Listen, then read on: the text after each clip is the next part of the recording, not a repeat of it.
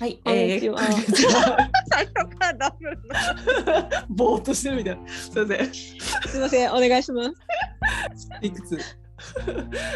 こんにちは、ヘニョヘニョラジオ、ゆうにです。マイマイです。こんにちは。こんにちは。今日はちょっと最初の、えっ、と、あの、この番組の説明をこうするっていうのをちょっと私がやってみようという体でちょっとやってます。えっと、この番組は、えー地に足のついたまいまいちゃんと宙に浮きすぎ気味のゆうちゃんが、えー会話していてその会話が井戸端会議が皆さんのところに漏れ聞こえている体の番組です。です。はい。もう最初からもう前々に任せてたっていう。すごいな。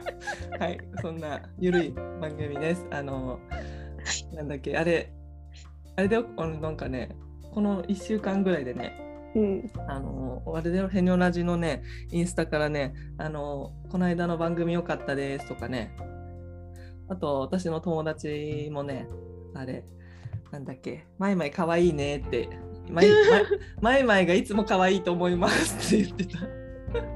ありがとうございます。マジさ。ちょっと男子受けマイマイ良いかと思われます。あ、そうなんだ。いそうなんだ。はい確かにあのこう被害ところをね、あの率先してあんまりそう出してなくてこの場でしか出してないので。あ、そっか、そうだよね。うん普段強いもんからさ、あんま見せないもんね。ほら、ちょっと、ちょっとさ、できる女じゃん、前は。普段のさあそうそうそう、テンションだと、多分できる。できる女なのかもしれないけどさっきも話したんだけど今あの膝元にあのスヌーピーのぬいぐるみを抱えながらやっているっていう でそれを別にあのこれに限らず在宅ワークしてる時の会議の時にスヌーピーを膝に抱えてるっていうあの話をしててそうなの強く見えて膝にスヌーピーを抱えながらやっている 誰も ZoomZoom会議で真面目な会議をしてる時に前々の膝にまさかでかいスヌーピーがいるとは。思わない。あ足元で膝元でスヌーピーをモフモフしてるとは誰も。もうしてるとは誰も思わないみたいな。そうなんですよ。そうなんですよ。それが実態なんですよ。そのうち リュックサックにスヌーピーが入って出勤される日が そのそのうち訪れるでしょう。まさかこのリュックの中にパンパンにでかいスヌーピーが何が入ってるんですか？いやみたいなでかいスヌーピーかなりでかいスヌーピーパンパンに入ってダメだよ、ダメだよ、顔出してダメだよ ってあの犬を犬をのね抱えてあの電車に乗ってる人みたいな。静かにしててねっつって。いやそのそれそのスヌーピーが出てるリュックを背負った前々をねうん東京で見かけたら皆さん声かけてあげてください。前々だなって。でもなんかさあの子供用のリュックって可愛いよね。あのあなんか可愛くない？ぬいぐるみみたいなさリュックでさ何も入んないでしょみたいなやつだけどいいな。私も欲しいなって思うもんたまに。あれさ、あれ可愛いよね。しかもさ、子供のさ、あのまたあの子供ちゃんがあのサイズ感だしさ、リュックも可愛いさ、ぬいぐるみちゃんだしさ、なんかあのワンセットはずるいよね。あれはねちょっと欲しいなって思うよね。なんかも私は全然そういうと前々が好きです。ぬいぐるみのリュック背負ってるってい。や全然可愛いでしょ。そうなのよだからさあの子供もいないのにさなんかあれ欲しいなとかっていう自分がたまにいるんだよね。なんか ちょっと一回さ人生ちょっと背負ってみよう。撮ってみようか。うんねしかもなんかさ結構すごいうん子供用のすなんかさぬいぐるみリュックってちっちゃいじゃん。うんうん。だからなんか大きくていいねなんかもうもはや。なんかちゃんとさ、ねそう機能もちゃんとリュックとしてちゃんと備わってる。そうそうそう大人用ぬいぐるみリュックみたいな。なんかパッと見大きいぬいぐるみを背負ってるみたいに見えてるみたいななんかそのぐらいでいいなと思ってて、うん。うんそう結構な金額あの出せると思うな。いやなんかさどっかのさ なんか結構高級ブランドとかそういうのやっちゃいそうじゃない？やっちゃいうそうだよね。やっちゃいそうだよややっね。てないかね？なんかほらグッチとかもさドラちゃんとコラボしたりとかさ、ああ、やってたね。結構ビトンとかもさ結構エキゾチックなイラストとかをバーンってバッグの前で載せてたりしてるけどさ、うんうんちょっとすなんかどっかのコレクションでそのうち来るんじゃない？前々のこの来るのかな？ぬいぐるみリュックのぬいぐるみリ流ュック。行性 流行する時時期が。ねえ。パリコレとかってさな？んかあちこちでさ今度 ぬいぐるみしよう。本当に。いやー、ほんとね、ぬいぐるみ背負いたい。いやちょっとありえるな。それちょっとこれからの時代ちょっと結構ほらファンシー系の子とかも結構増えてるしさ。うんうん。うんうん大人、大人が背負うぬいぐるみリュック。ちょっとどっかアパレルにあの企画書書かないと。前々ってさそのスヌーピーのさ T シャツとかさトレーナーとか、ほら結構ほら企画で出てるじゃんああいうの着ないの、トレーナーとかね、たまに買うよ。あそうなんだ、うん。でもなんかやっぱね、ぬいぐるみが一番なんだよね。うんあ、うんそうなのね。そう、そうなんだよ。いろいろね手帳とかいろんなやつが出てるけど。けど、別にそこまでそれはその、なになんて、平面っていうか、2D のやつはあんまり、うん。うん、興味がない。とりあえず、あの、布？布が好きなんだよね、多分ね。あーなるほどね、うん。やっぱぬいぐるみ好き。ででもさ前々他のぬいぐるみとかにはわはまんなかったの？そのぬいぐるみほら好きな人でぬいぐるみが好きなわけでしょ？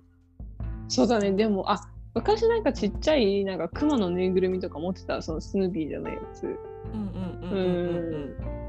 今もね、多分実家にあるけどね、もうなんか、すごい、何か宿ってますよね、みたいな感じの。なんか宿ってますよね、みたいなぬいぐるみいるよ。なんか。えー私たちの友達にもさちょっとそういうなんかぬぬいぐるみでもさちょっと持ち歩いてる人いますよ。あぬいぐるみとかリカちゃんとか。うんうん。めっちゃ撮影してインスタでやーねえねえねえ。あるよね。あのさなんだっけ昔あのディズニーランドのさクマさんが流行ったじゃん。なんだっけダッフィーちゃんだっけ、うんうんうん。ダッフィーちゃんはなんかねいろんなとこ連れてって写真撮るみたいなやつがなんかそうそうブそうそう。ームになってるねそうそうそうそう、うんうん。一緒に旅行に行って写真撮るとかさ結構さ、うんうん。あのそれ系のやつ結構流行ったね。うんうん そういうのはないの？そのちょっとこっちここバックにちょっとリカちゃん隠してとか？まあリカちゃんじゃなくてもなんかシルバーマニアファミリーとかいまだにあるらしいけど。あのねそれは写真の撮影会はやってないんだけど旅行とか出張とか行くときうん。あのー持ってってるあそそうだから一泊二日なのに私結構なんかそのコロコロで出かけるんだけど、うコロコロの中の4分の1はあのスヌーピーが入ってる。みたい4分の1の面積。なそうあの一泊用のねちっちゃいコロコロね。あそう、で昔さ国際線とかさのよく乗ってた時はうん、スヌーピーを手荷物に入れるか トランクに入れるかなんか真剣に悩んでた。やばいもうスヌーピー必須なんだね。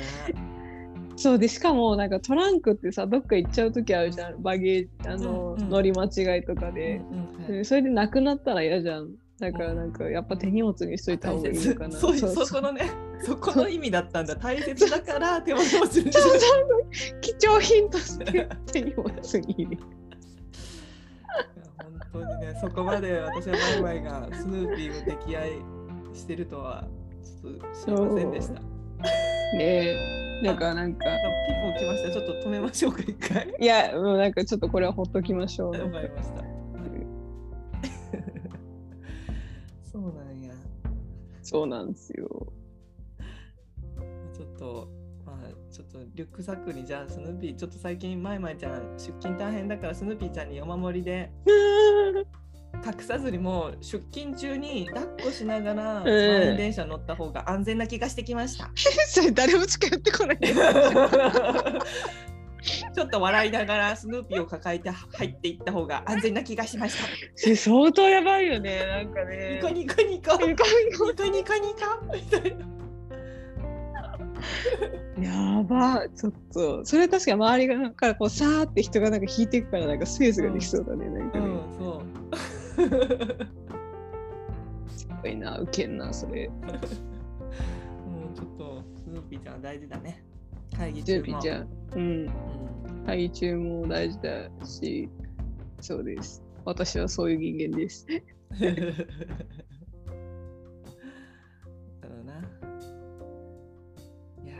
今週1週間の気づき、じゃじゃん。あああのねうん。あのねあのさなんだっけあの夢を叶えるぞっていう本あったじゃんああ、あったあった。あれなんか超興味あった。なんか良さげな本。であれなんか1から4までがあって、うんうん最近なんか0っていうのが出たんだようんうんうん。えでそのゼロっていうのをなんか買って読んでみたんだけど、ー、うんなんかすごい良くて。うん。うん。うん。まあなんかあれもさあれの神様とのおしゃべりじゃないけどなんか基本的に関西弁のノリでなんかずーっとなんかこう話されていくみたいな超、まあ、分厚いけど読みやすい本なんだけどさ、うん。なんかそこに書いてあったのがなんか、まあその本のテーマ自体その夢をどうやって探すかみたいな本だったの。うん。でそのそそれまでその、えっと、夢を叶えるぞっていうのは夢がある前提で1から4の本があったんだけど、そもそも夢がないみたいな夢が見つからないみたいなさうんうん。ことが多いじゃん。だから「ゼロっていうその夢の見つけ方っていう本だったんだけど、うんうん。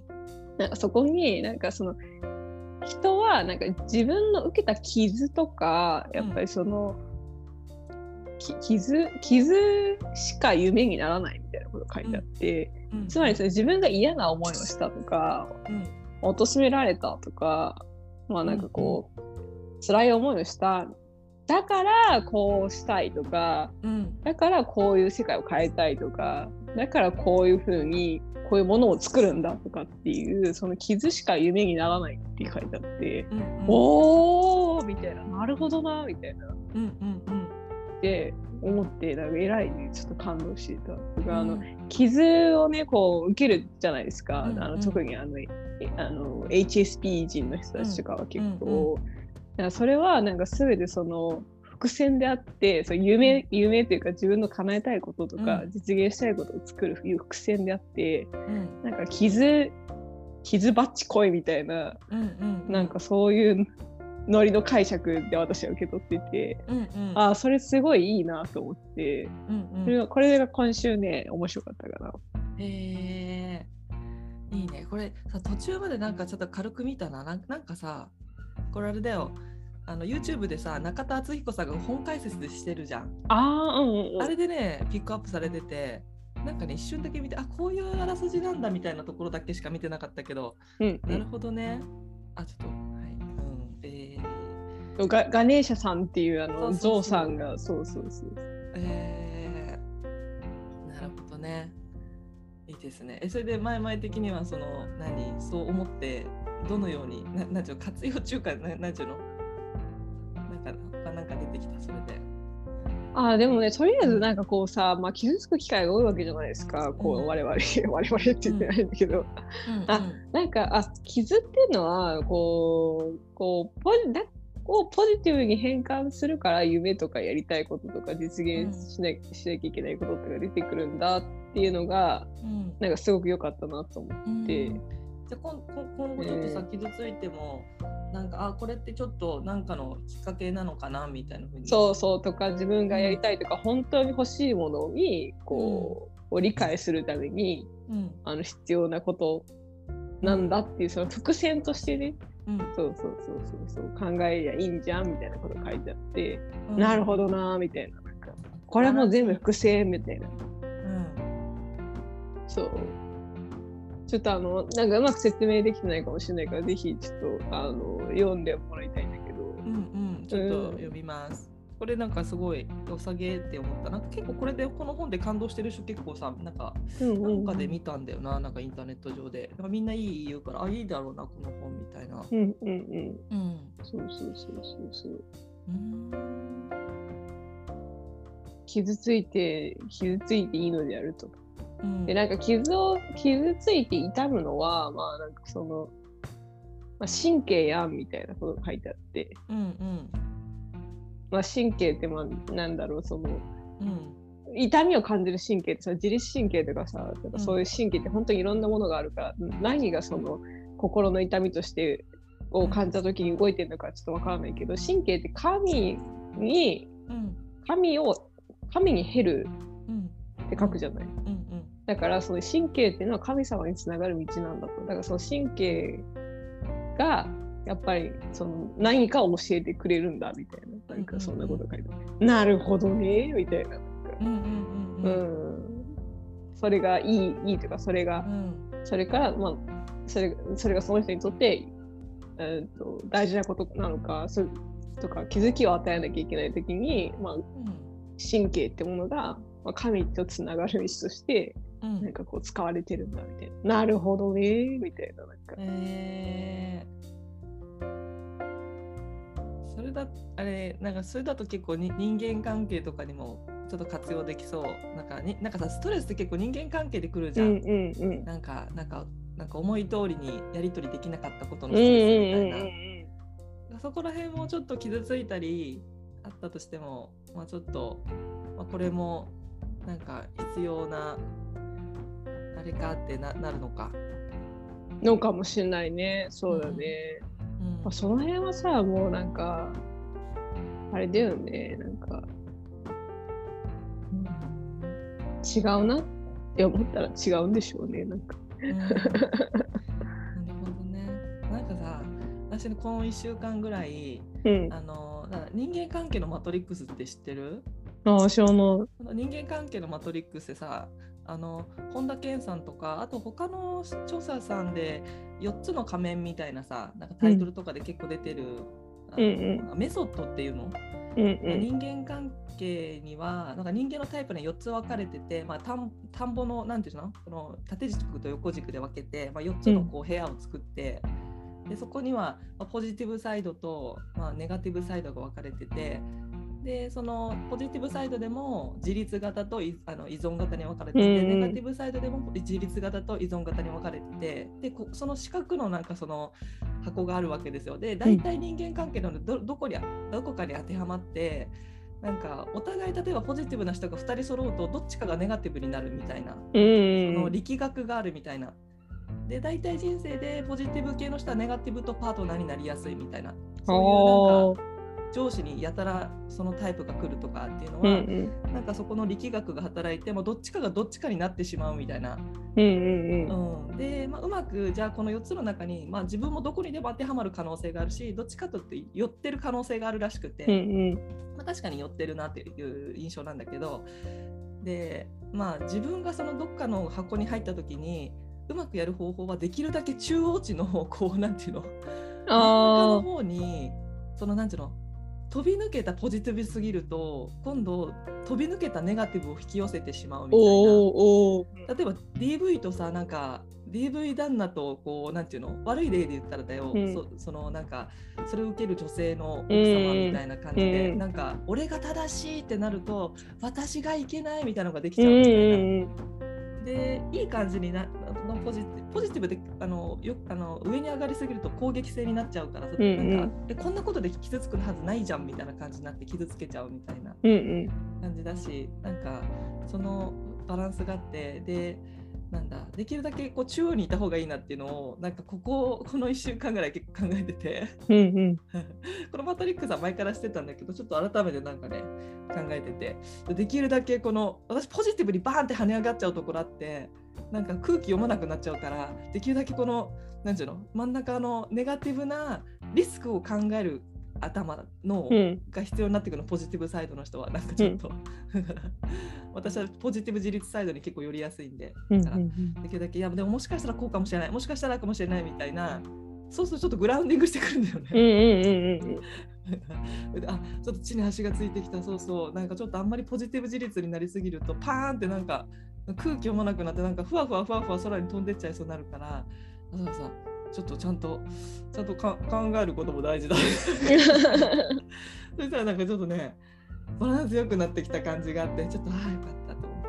ああよかった。そじゃああれだったらなんかそのぶっ飛んじゃうとすごいネガティブな人が来ちゃう。ねり両方あるんだよな。うん。えっとね、えーまあまあ、自分がポジティブになるとネガティブな人が、あの出やすいっていうのもあるし、うん。うんとね、逆に自分がポジティブすぎると今度自分をネガティブサイドに持ってくる人が今度出てくるとか調整調整が入ってくるなんかうんうん。どっちにしろ気づかされるっていううんうん。なんかっていうのがあるからそうそうそうそうそれをちょっと思ってました。うーん。まあ確かにさ一番さその真ん中にいるのがさ楽だ楽って言って変だけど、うんあれだよねなんかこうこう重要な感じだよね。うんうん。そうそう。なんかちょっとね今年に入ってちょっと浮きすぎててなんか浮き,、うん。浮きすぎてるのが止まんなくなっててなんか、うん。いつ着地できるんだろうってすごい思っうてて、ん。でようやくなんかちょっとあようやく今年着地できそうみたいな感じでちょっとふわふわしてるの結構なんていうの？なんかなんか変な浮きすぎストレスみたいなのがなんかストレスはないんだけど、へー。なんていうのかな、なんかこうちゃんと収まってる時の心地よさも知ってるから。そわそわしちゃうの？そうなんかうん。うんそうストレスじゃないんだけどなんかねここここの差を収めなんかさ差に収まってるのがいいんですよみたいな。うんあーちょっとそうそうそう。なんかねちょっと言葉にちょっと難しいんだけどちょっとちょっとグラウンディングしたね。うん心地よさをこの1週間でちょっと味わってあそうそう。この感覚がなんか人を傷つけづらくてあのなんていうのかな。あのなんかこう全体と調和が保ちやすい力力学の中にいられるっていうか、なるほどね。うん。それをキープしたいね。なんかね。うん、あとね私いつもさ言言っててさ、まあ、続かないの癖だけど、まあ、一応ねうん。こういうの続けて、あとねメモする癖もねちょっと今週つけてた。うーん気づいたこととか？そうそうそう。なんかいつもスマホとかで書いたり、うん。あとののなんつうの？ノートに書いてなんかそのまま捨てちゃうみたいな感じだったの。なんかもうどこに書いたか分かんなくなるみたいな、それをちゃんと分かるように管理するメモ帳みたいなのを作って。だからあこうやったらグラウンディングできるから、まあ、グラウンディングし続けようねみたいなちょっとねあの基礎的な基礎的なことをちょっと思いまちでやってみようと思って。はい、やってます。そのノートはそのグラウンディングの仕方だけ書いてあるの？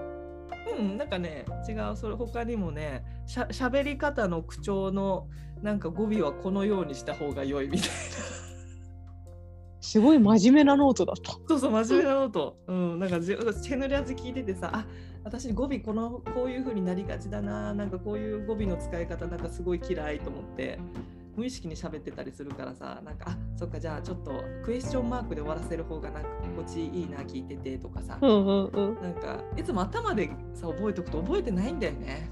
ああそうね。なんかさ、なんかもう本当そんなんだからよ。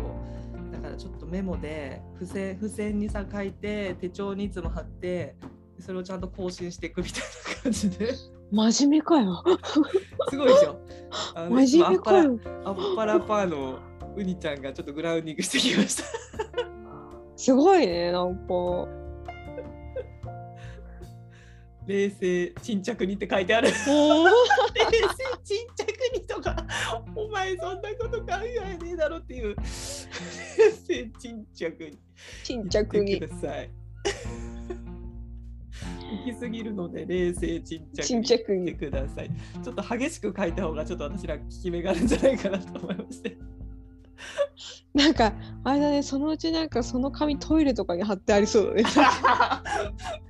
あるね。多分あるね。パソコンのさなんかモニターとかに貼ってあるみたいな。ありますね。落ち着いてみたいな。そう落ち着いて落ち着いても書いてあるよ。焦らないでくださいって書いてこれは焦らないようにします。すごいなぁそういうとこ真面目だよねなんかね。つ 続くといいんですけど、ちょっとあの成果を見ていてください。ちょっと。ゆうちゃん、最近なんかすごい素敵になったねって言われるように頑張ります。もう十分素敵よ。ありがとうありがとうございます。そんなそんな1週間をちょっと人間関係マトリックスでバランちょっと自分を見直しメモを貼るをやってて前々はゾウさんを読んでたという。ゾウさんを読んでた。ヌーピーを抱えながらゾウさんが それでいっぱいになっちゃうね。もはや。もはや。ゾウさんとスヌーピーで埋め尽くされちゃったね。埋めされ埋め尽くされちゃったそうそうそう。もう何なんだろうこの生活。ねまあなんかねすごいそうやって私はバランスを取ってんだなと思って。あれだよ、なんだっけ？あの友友達がさうん。あれタタイムウェーバーってさ知ってる？ああ知ってる知ってる。タイムウェーバーってさ、まあ、スピリチュアルカウンセラーで霊的なことをやってるけれどもタイムウェーバーはそのスピリチュアルカウンセラーがやってることをまたはスピリチュアルヒーラーがやってることをコンピューター上で正確に行うっていうやつで ねそうそれでまあ結構値段はそこそこかかるんだけど、まあ、例えば自分にトラウマがありますとか自分のこの癖を直したいですって言うとコンピューター上であなたのその癖はななんかな何年何月頃に症症状がははなんか発生しカルマで言ったらいつ頃から出ているみたいなことが出てきたりとかあとそれを問題を解決する方法はこれとこれみたいな全部出してくれるのね。うんうんであと体の調子はここが悪くてみたいなその原因はここから来ているみたいなそれを取り外す方法はこれみたいな感じで全部出してくれてでしかもヒーリングまでやってくれるんだよねその機うん械が。うんでなんかその友達がさそのんあの あのリカちゃんが好きな方でリカちゃんとかぬいぐるみが好きな方でうん。なんで私はこんなにぬいあのこういうお人形が好きなのかみたいな。聞いた聞いたんだって。そしたらそれはなんかグラウンディングですって言ったんだって。へえ。おだからあと地に足をつけるっていうかそういうおままごとのようななんていうの洋服着せ替えたりお化粧したりとかさ結構いろいろ手間をかけるわけじゃない？うん。でそれがなんかすごいグラウンディングになってるらしくてそうそうそう。なんか言ってた。あなるほどね。と思ってだから、まあ、人それぞれさこあのデータが答えが違うんだろうけどさねえなんかあいいいいなってちょっと思ったそれ。うーんグラウンディングなのかもしれない。ねえもしかしたらね。だからスヌーピーの笑笑ってはいけない。スヌーピーを持って出かけないと。なんかさいやなんかなんかもうちょっといい方法ないかなって思ってた。もうちょっといい方法ないかな。ないかねななんかなんかもうちょっといい方法ないかなって思ってた。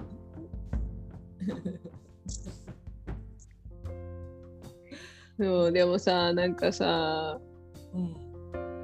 なんかすごいあれだけどさあの BTS っているじゃん、うんあの韓国のアイドルの子たち、うんうんうんもう今なんかあの20 21世紀？今うん。21世紀だっけ、うん。あまあ21世紀じゃない。と2000年代のビートルズだって言われてるぐらい本当なんかアメリカとかでも人気があってみたいな。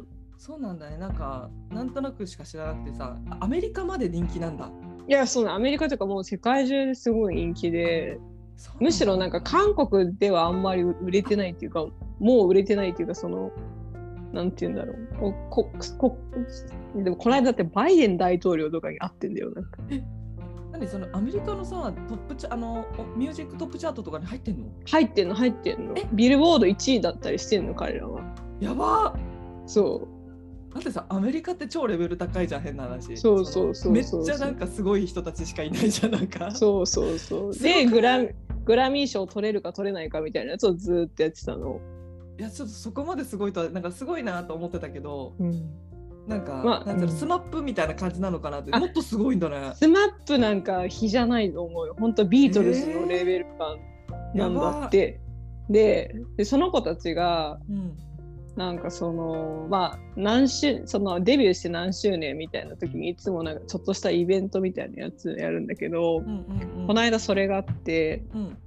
それ見てたらまあ要はその活動をちょっとスローダウンするみたいな内容だったのね。うんうん。でそこでなんかすごいなんかまあほんとさトップオブトップの芸能人なわけじゃん。うんうん。もうセレブだね。うん泣きながら喋ってんのなんか。うんうん。なんか本当に辛いみたいな。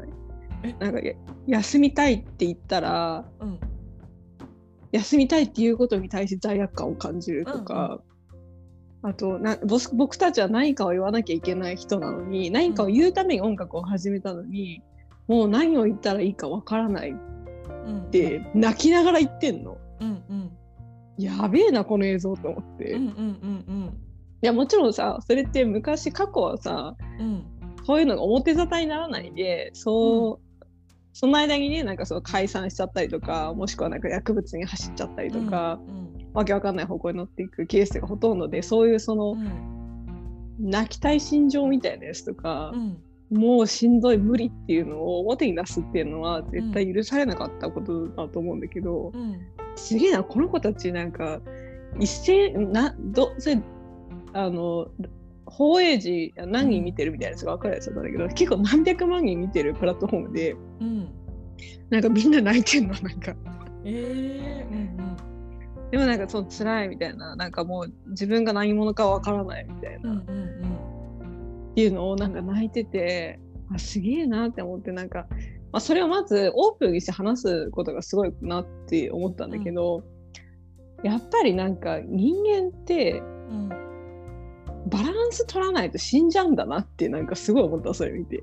うんうんなんか映画を極めるじゃないけどさなんかて特定的にやりこやり込んでるうん。とか、まあ、ビジネスもそうだと思うんだけどうん。で私はさまださこのスヌーピー持ってさなんかグラウンディングとかって言ってる世界だけどうん。あみんなこれなんかちょっとそのおかしなところを持たないともう真面目な顔できないんだなっていうかそうじゃないとそそのおかしなところとか自分一人で何かをなんかこうよりどころを見つけるとかグラウンディングの方法を見つけるとかそういうのがないと、なんかこんなんなっちゃうんだなと思って。うん。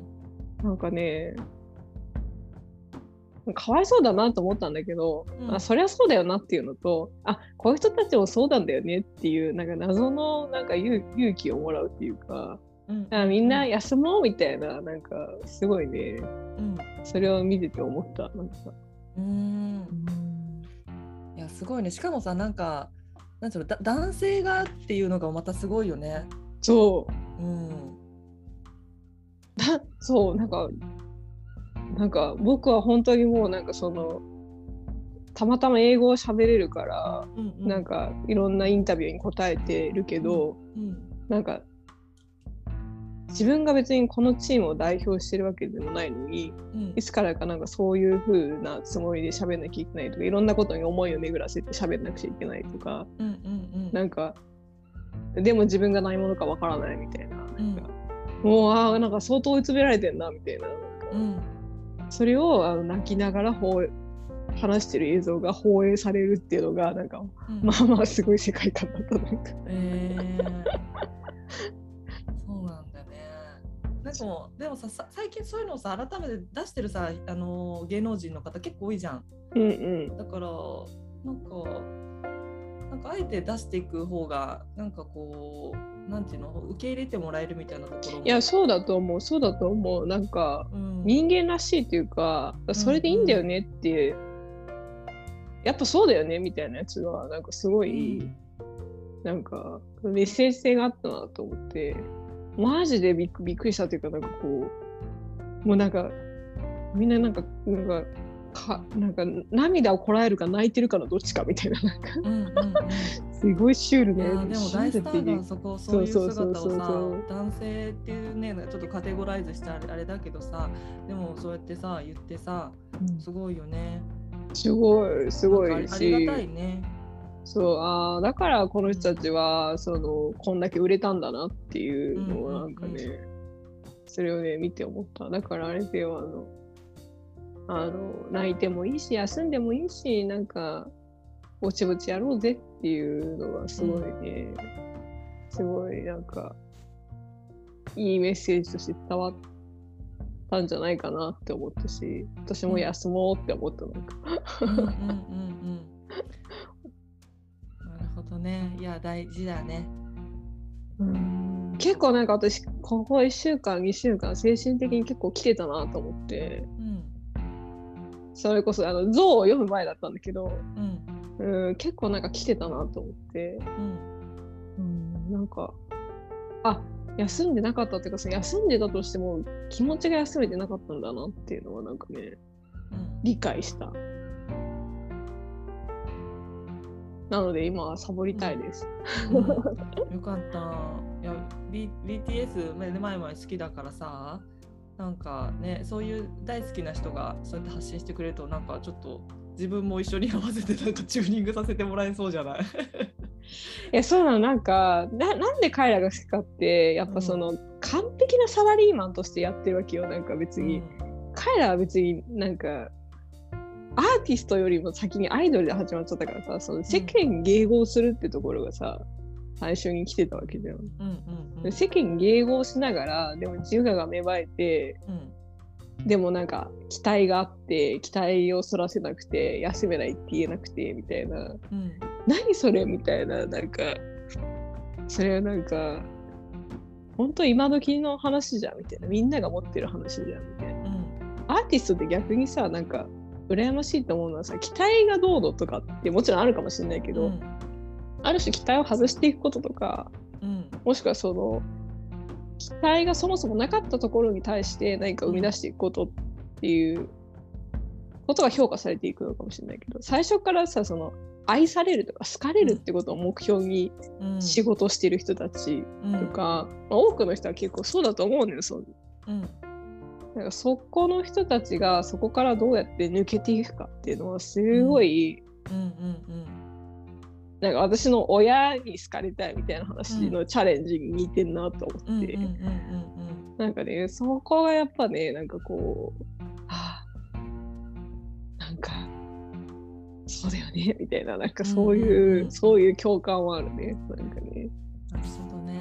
BTS のさなんかそのメンバーのキャラとか全然知らないんですけどさなんかジャケットみたいなのしか知らないんだけどあとうん。PV とかでしか見たことないんだけどさ、あのなんだろう韓韓国ってさ全体的な教育がちょっと英才教育の時代に入ってて、でなんかもう見た目も整形しないとなんかみんなに合わせないといけないみたいなそうのとかそうそうそう知性の部分でもやっぱ人より上に行ってて人気に関しても人より上に行って好感度を上げなきゃいけないみたいなのが結構ちょっとちょっと過剰になりすぎてる国なんじゃないかなと思っててなんか子供たちの負担が結構しん精神的な負担が結構心配な国だなってちょっと思ってるんだけど、うん。なんか BTS の人たちもやっぱそういう韓国のあれがあるんですかね。あるんじゃないのかな。で後でそれ私聞いたんだけど別にうんそれ韓国だからじゃなくてなんか東京の韓国人学校とか韓国人コミュニティでもやっぱり同じみたいなことは言ってて。うんそうあの本当みんな3カ国だから母国語日本語、英語の3カ国が結構流暢に話せるうん。ししでその分すごい勉強してるし、みたいな。そっかそっか。なんか日本でもいるしね。そうそうだから日本の教育はもちろんさいろいろ考えなきゃいけないことはあるんだけど、あうん。まだ平和なんだなっていう感じはした。うん。うん。日本もちょっとだ点数制度にして、なんか、ね、できるだけいい大学に入れてとか、うん。ね、ちょっとなんかやっぱ点数で評価するっていうのはちょっと引き続き、ね、昔より全然ないけど、うん。うん、あるなと思うけど、ね、まあそっかそっか。まあ家家によってみんなねた全国 全国というか 世界。そうそうまあ、家によそうそうって違いはみんなあるんだろうけど。そうそうそうそう。そっかでもそういうなんか大スターの人たちがなんかちょっとゆなんかな代表で発言してくれて本当にみんな心が癒されたんじゃない？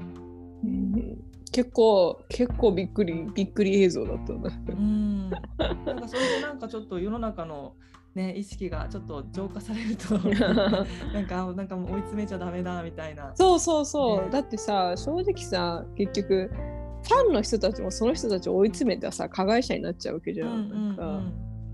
もっとし。もっとこうやってこんなように出てほしいとかね。そうそうこうそうそう。そうそうそうそう。加害者になっちゃうからさそれってなんか最終的になんか全員傷つくやつじゃんみたいな感じだから。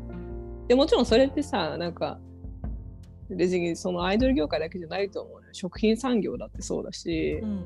サービス業だってそうじゃない？なんかその本当にその期待値みたいなものに対してリーチしていかないと売れないとか、っていう世界で。でそうじゃないいものそう,、うん。そうじゃないものはさ搾取されるとか無駄に安く叩かれるとかそのリスペクトしてもらえないとかってでどうん。どこでもさ今起きてる。うんことだからな何かの犠牲のもとに何かの消費をしてしまってるこの加害者感みたいなやつって別になんかこう全てにを言えるしそれ何かを犠牲にしない、ね、自分が消費してるっていうのはもしかしたらそれは食べ物の選び方もしかしたら人によってはそれはお肉を食べないっていう、うん、うん、そういう決断にもなるかもしれないしやっぱ何かを消費して何かを犠牲にして自分が生きてるそれが何かに無理強いをしているっていうことがいろんなことにかかってるんだなっていうことはやっぱ理解しなきゃいけないしそれを知ろうとしなきゃいけないんだなって思ったなんか。うんうんうん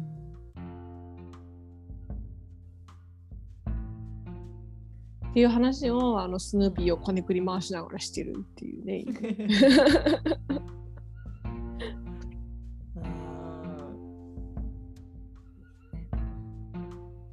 みんながみんながハッピーに回る消費とはみたいな。うん、本当だね。なんかやっぱりそこだよね。なんかやっぱりね、なんかやっぱり結果が出ないとな価値がないんじゃないかっていう。な価値のあるものっていうものが本当に人生の上でみたいな、うん、価値があるのかっていうそうそう。社会で価値があるものが自分の人生を本当に豊かにするかっていうのかみたいなね。なんか結構逆なんじゃないかっていうパターンもあるから。なんかどうしよう。なんか評価はされなきゃいけない。稼がなきゃいけないっていうでも人生も豊かにしていきたい。そう。えこれなんか別の方向に走っていくやつ？みたいな。なんかこれね。なんかでもさ多分ねこれ大切なのは多分一人一人は多分こ確かに行動とか意識も大切だと思うんだけどでもすごく重要な言葉は社会全体が何ていうのか価値のないものに価値を認め始めるっていうのが全体的に起こってくるようになるとえそんなの別に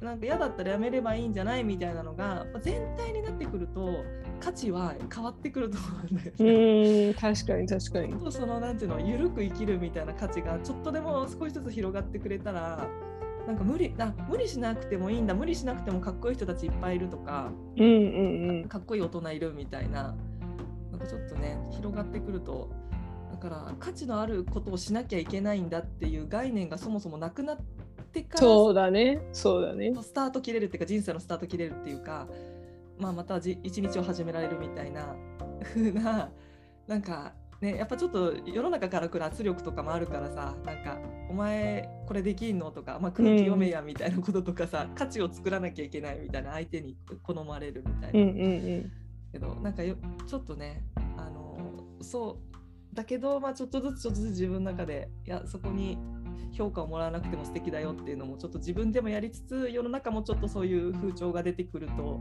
いいなっていう中で。でも今、ね、若者がでもそれ作ってくれてる気がしてて、うん、なんかねまあね命を絶っちゃう子もいるかもしれないけどでもなんか犠牲もあったりすごく辛い人たちもいるかもしれないけどでもなんかみんながちょっとずつそういうふうにこう表面にね BTS もそうだろうけどさ表面に出てきてなんかきついよ辛いよっていうのをちょっと話してくれてるからさそうすると大人がちゃんと変わってくれるみたいなさ。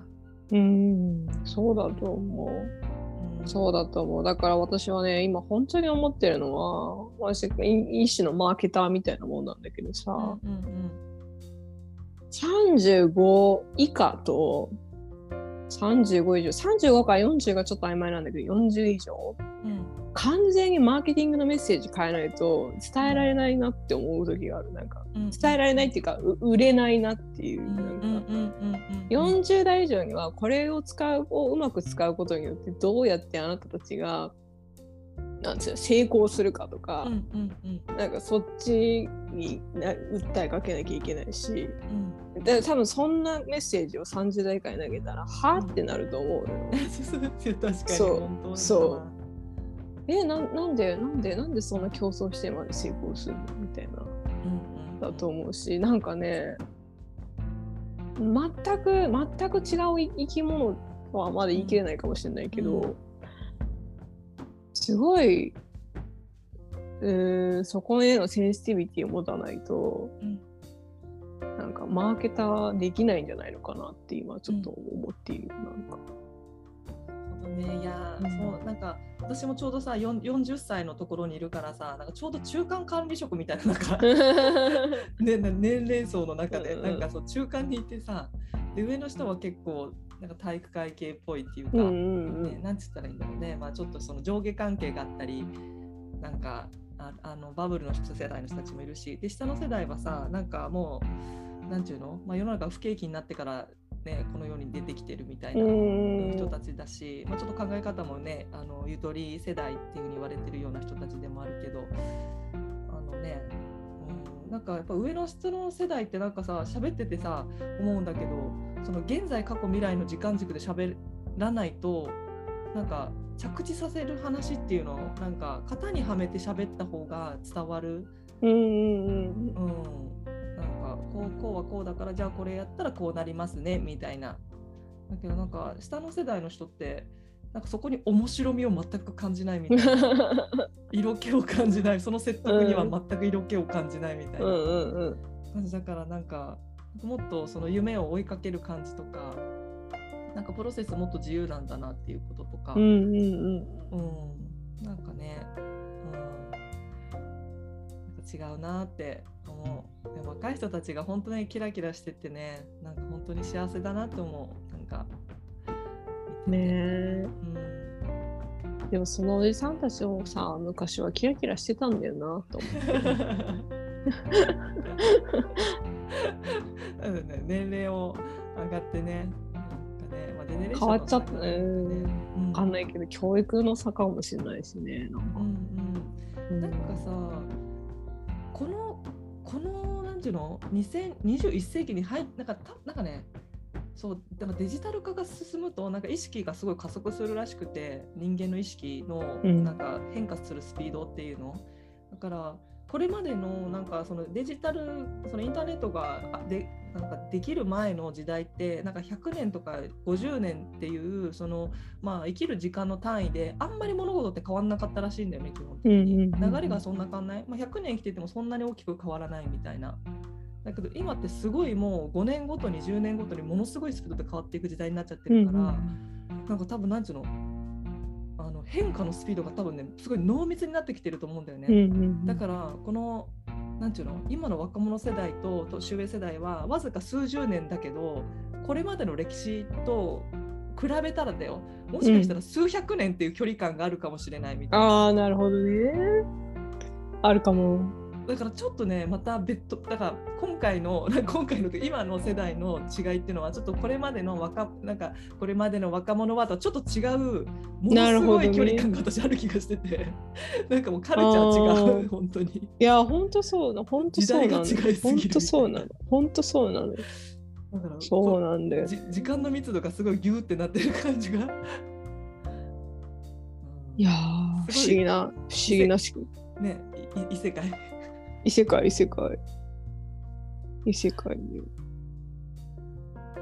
断絶すべきではないと思うけどなんかちょっと距離を取った方が若い人たちは心がお穏やかなのかなってちょっと思う時はあるなんか。うんうんそうだね。なんか上の世代の人たちはなんかもう肉体を重ね合わせてぶつかり合いながら行きましょうみたいな感じだよね。なんかだけどね若い世代の人たちはちょっと距離があってちょうどいい。そうですね精神性みたいなところで生きてるかもね。うん。なんかあのに人気系あなえっとなんだ？